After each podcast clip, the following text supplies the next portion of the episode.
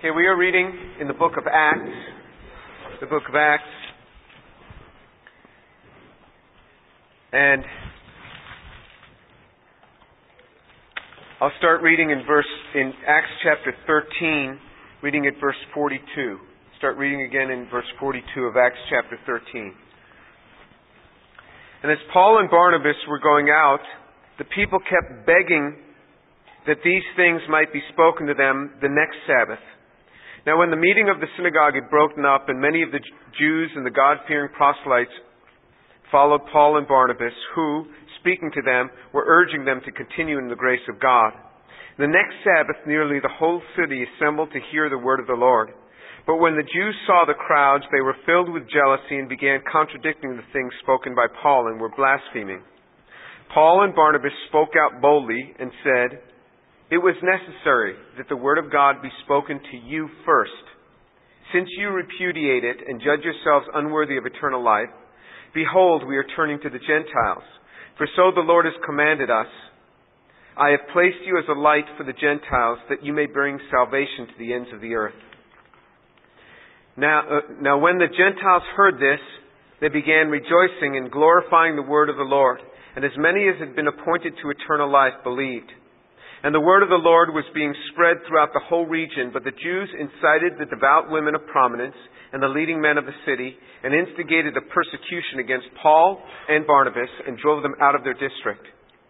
But they shook off the dust of their feet in protest against them, and went to Iconium. And the disciples were continually filled with joy and with the Holy Spirit. Okay, so we had covered last time this portion in 42 through about 45 about how Paul and Barnabas were extremely successful here. And so, so this is, remember, they, they, had, they had come into Antioch and, and they began to share in this synagogue and they were so successful that the whole city had asked them to come, had gathered the following week to hear this message. Nearly the whole city. And so when they shared, they had tremendous success, but then there was this spiritual attack. And, and so much so that, that uh, they were contradicting the things that the disciples were teaching. So just because we get spiritual attack does not mean that we've missed the will of God. Not at all. And just because attack comes, we could very much be in the will of God. And so that they, they, they, they weren't flustered by this sort of thing. Now, I want to pick up in verse 47. It says, For so the Lord has commanded us, I've placed you as a light for the Gentiles, that you may bring salvation to the ends of the earth. So this is a quote, actually, this is a quote from, from Isaiah chapter 42. So they are quoting Isaiah 42. Isaiah chapter 42 is a chapter about the Messiah. It's a messianic section where it talks about what the Messiah is going to do. And here, in verse 47, they are applying it to themselves. They're saying in verse 47, So the Lord has commanded us I have placed you as a light for the Gentiles, that you may bring salvation to the ends of the earth. Well, how can they be so presumptuous? And if, if, if, somebody doesn't want to take Isaiah 42 as speaking of the Messiah, the coming Messiah, although to begin to read in Isaiah 42 and think that that's not of the Messiah is, is a big stretch, but you may say, well, down in this particular verse, maybe it was speaking of the nation of Israel that he had, post, he, he had appointed the nation of Israel to reach out, to be an outreach to the world. So you see, it actually was in God's plan from the beginning, in God's plan always to not have this just restricted to the Jews, but to have the word go out to the Gentiles, to the ends of the earth. And in Isaiah 42, it's interesting, in, in, in this Isaiah 42, verse, verse uh, uh, 6, I believe, um, what what is being translated here is from the Septuagint. The Septuagint was written about 500 years before the birth of Christ, 500 years to 250 years before the birth of Christ. It was the Greek translation of the Old Testament. What we have as our Old Testament is not a translation from the Septuagint. What we have as our Old Testament is from the Masoretic text, the Hebrew text, which actually dates back to around 1000 AD. So actually, the Septuagint text predates the Masoretic text. And so you'll see that, you know, it's not the exact wording as what we'll have in our, our Isaiah 42, also, although the concept is very much the same, how the witness would go out to the Gentile nation. But what I want to focus on is how presumptuous of these two apostles to apply that scripture to themselves. How could they do that? Well, actually, this is, this is what sometimes people refer to as owning a scripture. You know, how, how can you take a scripture and sort of own it and, and call it upon yourself? And I do this all the time. And in fact, through this, we see that we're encouraged to take scripture that may have been intended for the Messiah or may have been intended for Israel and to take that and have God speak that to our hearts and apply it then to ourselves. Not that we are the Messiah, not that it was said specifically about us, but we can take that and apply it to ourselves.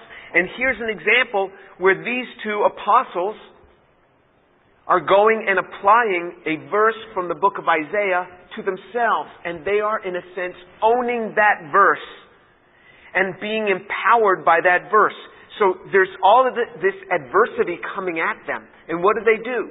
They call upon the scriptures and they say, the Lord has commanded us. I have placed you as a light for the Gentiles that you may bring salvation to the ends of the earth. They take a scripture and apply it to themselves. Let me give you an example of that in my own life. There are numerous examples in my life where I have taken Scripture and applied it to myself. In fact, I would say that I do it several times a week. But let me give you a Scripture that has been with me for, for the last 28 years or so, and that's in Isaiah. Isaiah chapter 41. And if you look at this scripture, it's really beautiful. And you say, well, how did I get this scripture in particular? Well, most scriptures now that I take and apply to my own life, I get through my own personal reading time, and God seems to speak to me from a certain passage.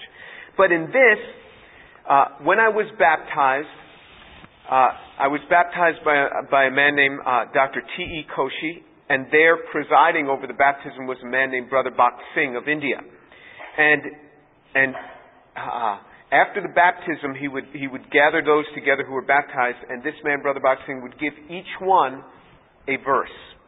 And then he would pray over them. And he gave me Isaiah chapter 41, verse 10. And it says, Do not fear, for I am with you. Do not anxiously look about you, for I am your God. I will strengthen you. Surely I will help you. Surely I will uphold you with my righteous right hand. So this verse was written to the nation of Israel. God was trying to encourage the nation of Israel. And this man prayed this verse over me and gave this verse to me as a memory verse at my baptism. And being a rather new believer, I took hold of this verse and called it my own. It was not written just for me, but I called it my own. And this verse came, became to me a constant encouragement, a constant uplifting verse to me. Do not fear, for I am with you. Do not anxiously look about you, for I am your God. And I remember thinking, you know, how am I going to accomplish this? How am I going to get through school? How am I going to deal with my family and all the issues? And, and, and, and I would start quoting this verse when it seemed strategic that my undergraduate professors had to have planned for all the exams to fall in the 48 hour period. You know, it just, it just seemed too, you know, too unlikely for this to happen by chance again and again and again. And I would be calling upon God, quoting this verse and calling this verse down. Do not fear, for I am with you. Do not anxiously look about you, for I am your God. I will strengthen you. Surely I will help you. Surely I will uphold you by my righteous right hand. And I would go into my exams quoting this verse and envisioning in my own mind that God was upholding me by his righteous right hand. And you know what would happen? Is that based on faith, God would uphold me by his righteous right hand. And things that I thought could never happen would start happening. I took this verse out of the prophet Isaiah and it became my very own verse. And for 30 years, 28 years now, I think, since I was baptized, this verse has stuck with me. And so often I will go back to this verse. I don't know if the man was spoken to by the Lord to give me this verse, but this verse became my own. This is what the scriptures can do. A verse you can call as your own and allow that single verse to empower you just like Paul and Barnabas would go out and they said, look, we have got this entire city upset with us.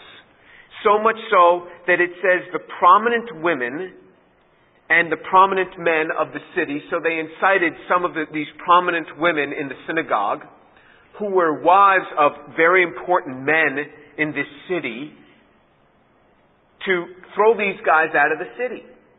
And that they did. And so they could have either turned in on themselves and thought, we must have missed God here, or they could say, no, this verse has told us that the ministry of God is going to go out to the Gentiles.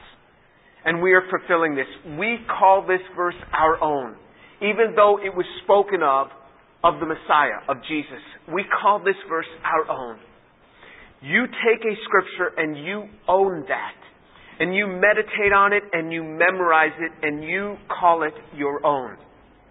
And God will give scriptures for certain situations. Recently, uh, uh, Shireen has been sharing with a couple whose son has walked away from the faith and gone astray. And this couple is a very godly couple. In fact, in fact, the man is a pastor. And so she, she took a verse from Jeremiah. So if you, if you turn to Jeremiah, you look, look in Jeremiah chapter 31. Jeremiah chapter 31, verse 16 and 17. And it says, Thus says the Lord, Jeremiah 31, verses 16 and 17. Thus says the Lord, Restrain your voice from weeping and your eyes from tears, for your work will be rewarded, declares the Lord, and they will return from the land of the enemy. There is hope for your future, declares the Lord, and your children will return to their own territory. So this verse was written of the nation of Israel. This verse was written of the nation of Israel about 700 years before the birth of Christ. But this verse spoke to Shireen as she was praying for this family. And then she shares this verse with that family. And that family then is strengthened because of the power of this verse that was written to the nation of Israel. God can take this verse and strengthen the heart of this couple to not lose faith that their son will return this is taking a scripture and applying it to your own life. I don't know how I would have ever gotten through had it not been day after day the scriptures encouraging me through the Word of God. Some of the hardest times in my life where God has taken a passage and spoken to my heart, and I've called that as my own, and I pray that scripture verse back to Him, and I remind Him of that verse and I remind him that I am applying that verse to my life, and never has he said, wasn't didn't apply to you. That was written 700 years before the birth of Christ, 2,700 years ago. It doesn't apply to you. Never has he said that to me. That verse has become to me a tremendous strength. There are times that the verse is taken in the sense you say, well, you're, you're, you're taking it out of context. I am taking it out of context, but not in a theological sense. I'm not saying God was speaking of me back in Jeremiah. Not in a theological sense. Am I taking it out of context? I'm taking the scriptures and applying them to my own life. Look, it, look, look in, in Psalm, Psalm 105, in the book of Psalms 105. And you'll see that, that little verses here can have a tremendous effect. Psalm 105. We, we can start reading at uh, verse 21. And this is a psalm about Joseph, how Joseph was brought up in the nation of Egypt. But Psalm 105, reading from verse 21. He made him Lord of his house and ruler over all his possessions, to imprison his princes at will, that they might teach his elders wisdom. How is God going to speak from that? In fact, it was verse 22 that he spoke to me from on one day. And in fact, he spoke to me that verse on January 16th, 2001. You say, well, what was going on on January 16th, 2001? On January 16, 2001, I had to fire a CEO. I was on the board of a company, and I had to fire the CEO. So over the chief executive officer is the board of directors. This was a very difficult thing for me because I knew this man. And for whatever reason, the board had decided, and the board had very valid reasons, that the man had to go. And they felt that I knew him best because I was closest to him, so I should be the one to release him. And it was very difficult for me. And to make sure that it was properly covered in a legal sense, so this man was in another state, and I had to call him. But also on the line, I had to have lawyers on the line because companies are always worried about litigation these days. So all the other board members are on the conference call. The lawyers are on the conference call. And all the other board members are just pointing to me. Uh, Jim has something to tell you today. Well, this was a very difficult thing for me. So I was praying that morning. I've been praying all week about this thing. And it says, God has brought you up in verse 22 to imprison his princes at will that he might teach his elders wisdom. Not that the man, not that I was going to tell him he was going to prison, but imagine Joseph in the nation of Egypt now. He's been brought up in the nation of Egypt. He's been appointed second only to King Pharaoh. And now all of a sudden, he has to even imprison princes. He had seen what prisons are like. But because of his place of authority, he had to imprison princes. Because Pharaoh had entrusted him with the administration of the nation. It was difficult for Joseph to do this, I'm sure. But it was something he had to do. And you see how this verse strengthened me that morning, January 16, 2001. It's never strengthened me again since then. I've never had to go back to it. But that day, God strengthened me with this very verse. With this verse, He strengthened me. This is taking a scripture, theologically totally out of context, but as, as, as for application totally within the realm of God, what He, he talks about with scripture. And totally within the realm of what we see the apostles doing where they call down scriptures. And this is what I want to, to have driven home to your hearts this morning. That if you could learn to take the Word of God from where you are reading that day and have that Word spoken to you, you will be emboldened and empowered far more than your understanding would ever take you. You see, these people were so emboldened by this. All of a sudden, the whole city's coming against them. They needed some strength here. And so they're saying, God has told us you are to speak to the Gentiles. You are to take the word of God to the ends of the earth. Go now unto the Gentiles. Here they had blown it with the Jews that they had tried to share in the synagogues and had got them in so much trouble that they were being driven out of the city and they said, We're going to the Gentiles. And they have been emboldened because of the scriptures. You do the same. Learn to take scriptures and own it. And what you can do is say, Lord, speak to me through the scriptures. And this is what I do every morning when I come to read the scriptures. Say, Lord, speak to me through the scriptures. Speak to me something. I don't want it to just be stories and just words that are flashing by my brain. I don't want it. This is a different kind of book. This book is different. God speaks through these words. Every word here has been put here by God to speak to the hearts of people, and that's why it has survived thousands and thousands of years, and long after you and I am dead and gone, this word will be speaking to people and to be speaking to their hearts. And God speaks to us through these passages. Sometimes you will hear a pastor quote a particular passage or say his passage and boom, you know, you hear God speaking to you through that passage. Write it down. Take that verse and go and call that your own for a certain situation. And God will begin to empower you. This is being empowered through the scriptures. This is what Paul and Barnabas were doing. And this is what we are told to do.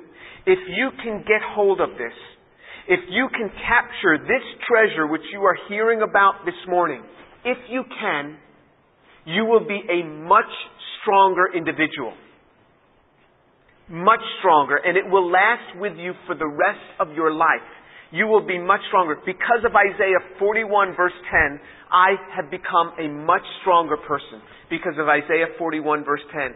And then when tragedy has hit me, right away, my mind goes back to Isaiah 41:10. Do not fear, for I am with you. Do not anxiously look about you, for I am your God. I will strengthen you. Surely I will help you. Surely I will uphold you with my righteous right hand. And I see in my own mind's eye God upholding me with his hand. And I am telling you, there is nobody who will stand in my way. I just am just come out so filled with passion and boldness for whatever the situation because that scripture is speaking to me. You do the same. You allow God to speak to you through a scripture. If you like Isaiah 41:10, own it. I don't own it. I have no ownership on this over you. You take it. You own it for your life. You meditate on it and you allow God to speak to you through it. Allow Him to empower you through this. And He will do it. This is what the Scriptures do in our lives. This is what they're talking about. This is what we see demonstrated in Acts 13. Because we will see these men going from city to city, sometimes having great success, and then that great success followed by persecution after persecution. And you'd think, how can they go on? How can they endure? and it is the Word of God. When they feel that no, God has written of me in Isaiah 42, I have placed you as a light for the Gentiles, that you may bring salvation to the ends of the earth. You see what that could do to a man? If a man really believed that God has taken him and set him as a light to the Gentiles to bring salvation to the ends of the earth, there's nothing stopping that man. Charles Spurgeon, the master pulpiteer, the great preacher in the 1800s, talks about how earnestness is power. And how you can absolutely be filled with earnestness when you learn to take the scriptures and be emboldened by them. And people will look at you and think, how are you doing this? How are you standing? And it's because this scripture has so empowered your heart. You can't but be filled. You know the, the, the, the prophet of the Old Testament, how he talks about how the Word of God, I tried to keep it in, but I could not. It became like a burning fire in my bones. You see t-shirts with this verse on it. I have taken the same thing. There are times when I've had to stand in front of groups of prisoners 300 prisoners that are talking and milling around and somehow stand up, get their attention, and I'm terrified. And then I hearken back to the scriptures where he told the prophet, I will make your face like an iron pillar. Like a pillar of bronze I will make you. And then boom, all of a sudden I'm empowered as I hearken back and remember this scripture and I said, Lord, do this in my life. And here all of a sudden I can do this when there's 300 guys and they're not in prison, remember, for skipping Sunday school. This was a maximum security prison, and they were all tough guys, and they, you know, they spit nails in the morning. And they were all big. At least to me, they all looked big. And I would go in and share with them, and somehow I had to get their attention. This whole yard covered with men, and I had to stand up on the, on, on the back of a flatbed truck and get their attention. How am I going to do this? How am I going to do this? You know, I was never in prison. I never even spent a night in jail. And I'm proud of that. I don't want to spend a night in jail. How am I going to relate to these people? It's actually, actually a lot easier for me to relate to you because I've been in your shoes. I'd never been in their shoes. I'd never, you know, you know, grown up in an abusive home like they had. Or grown up with, with, with a mother who was an alcoholic and lived on the street since I was, you know, eight years old. That's what many of those men had been through. But God had called me to minister in that place. How am I going to do this? This was really frightening for me. Because it's the Word of God. And it was interesting what would happen when I would begin to speak.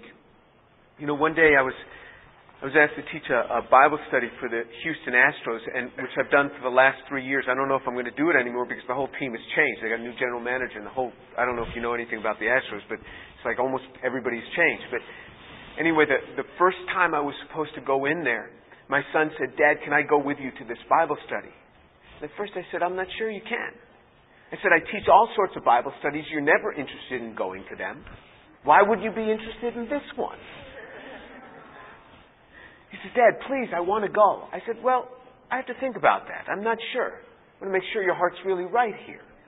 And so he just, just for, for an entire week, was begging me, Dad, let me go to that Bible study with the Astros. And, and I was going to have to pull him out of school because he, he was, I was going to have to, he was going to have to leave school, you know, like 30 minutes early or something. And that wasn't the problem. I was just playing this up as much as I could. And I told him that he'd have to bring his Bible, he'd have to dress nicely, and and uh, uh, so anyway, we get in there, and and I told him, I said, Josiah, I think the Lord's going to do something. The Lord's really going to do something in this first Bible study. I think the Lord's really going to establish something.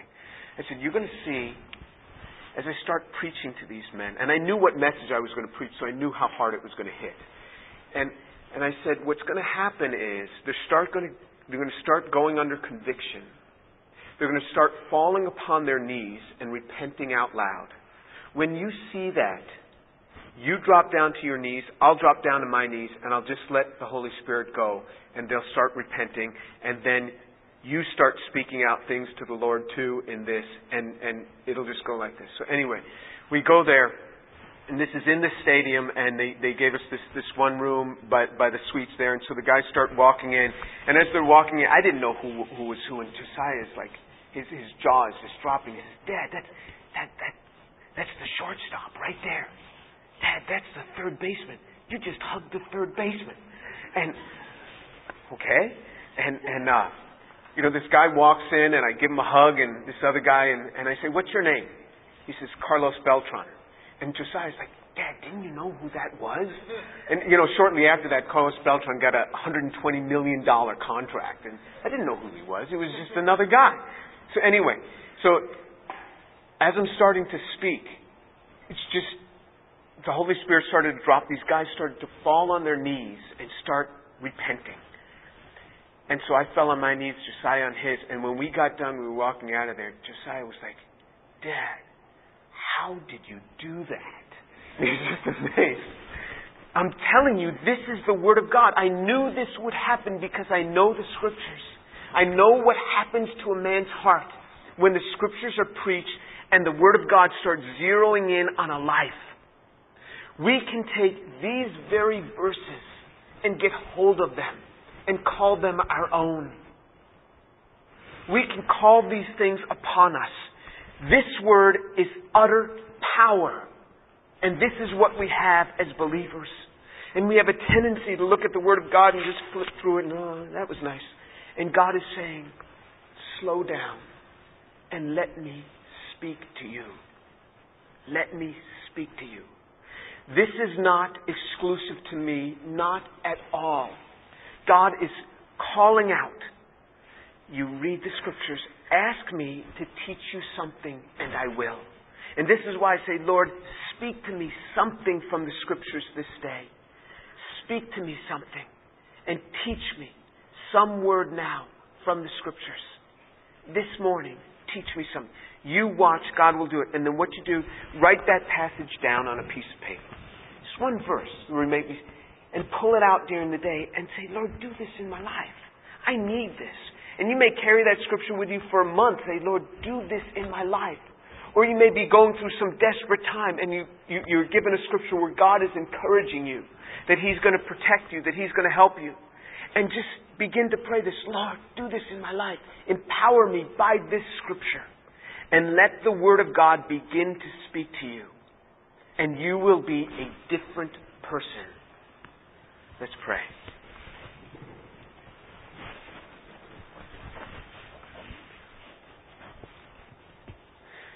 Father, I thank you so much for the Word of God, that these men took the Scriptures and applied it to their own lives and set a precedent for us to take the Word of God, to take these passages and apply them to our daily situations. Father, I pray for these young people that you so drill home to their hearts this message this day. That you would teach them to call upon you, to say, Lord, teach me from the Scriptures. And they would put in their memory that passage that you've spoken to them. And that would be an encouragement to them.